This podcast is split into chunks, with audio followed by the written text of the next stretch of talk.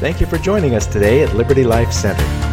We hope you were challenged and encouraged by today's message.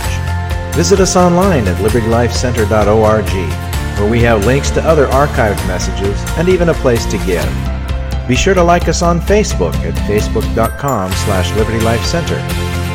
We hope you'll join us again next week. In the meantime, embrace, display, and share God's love.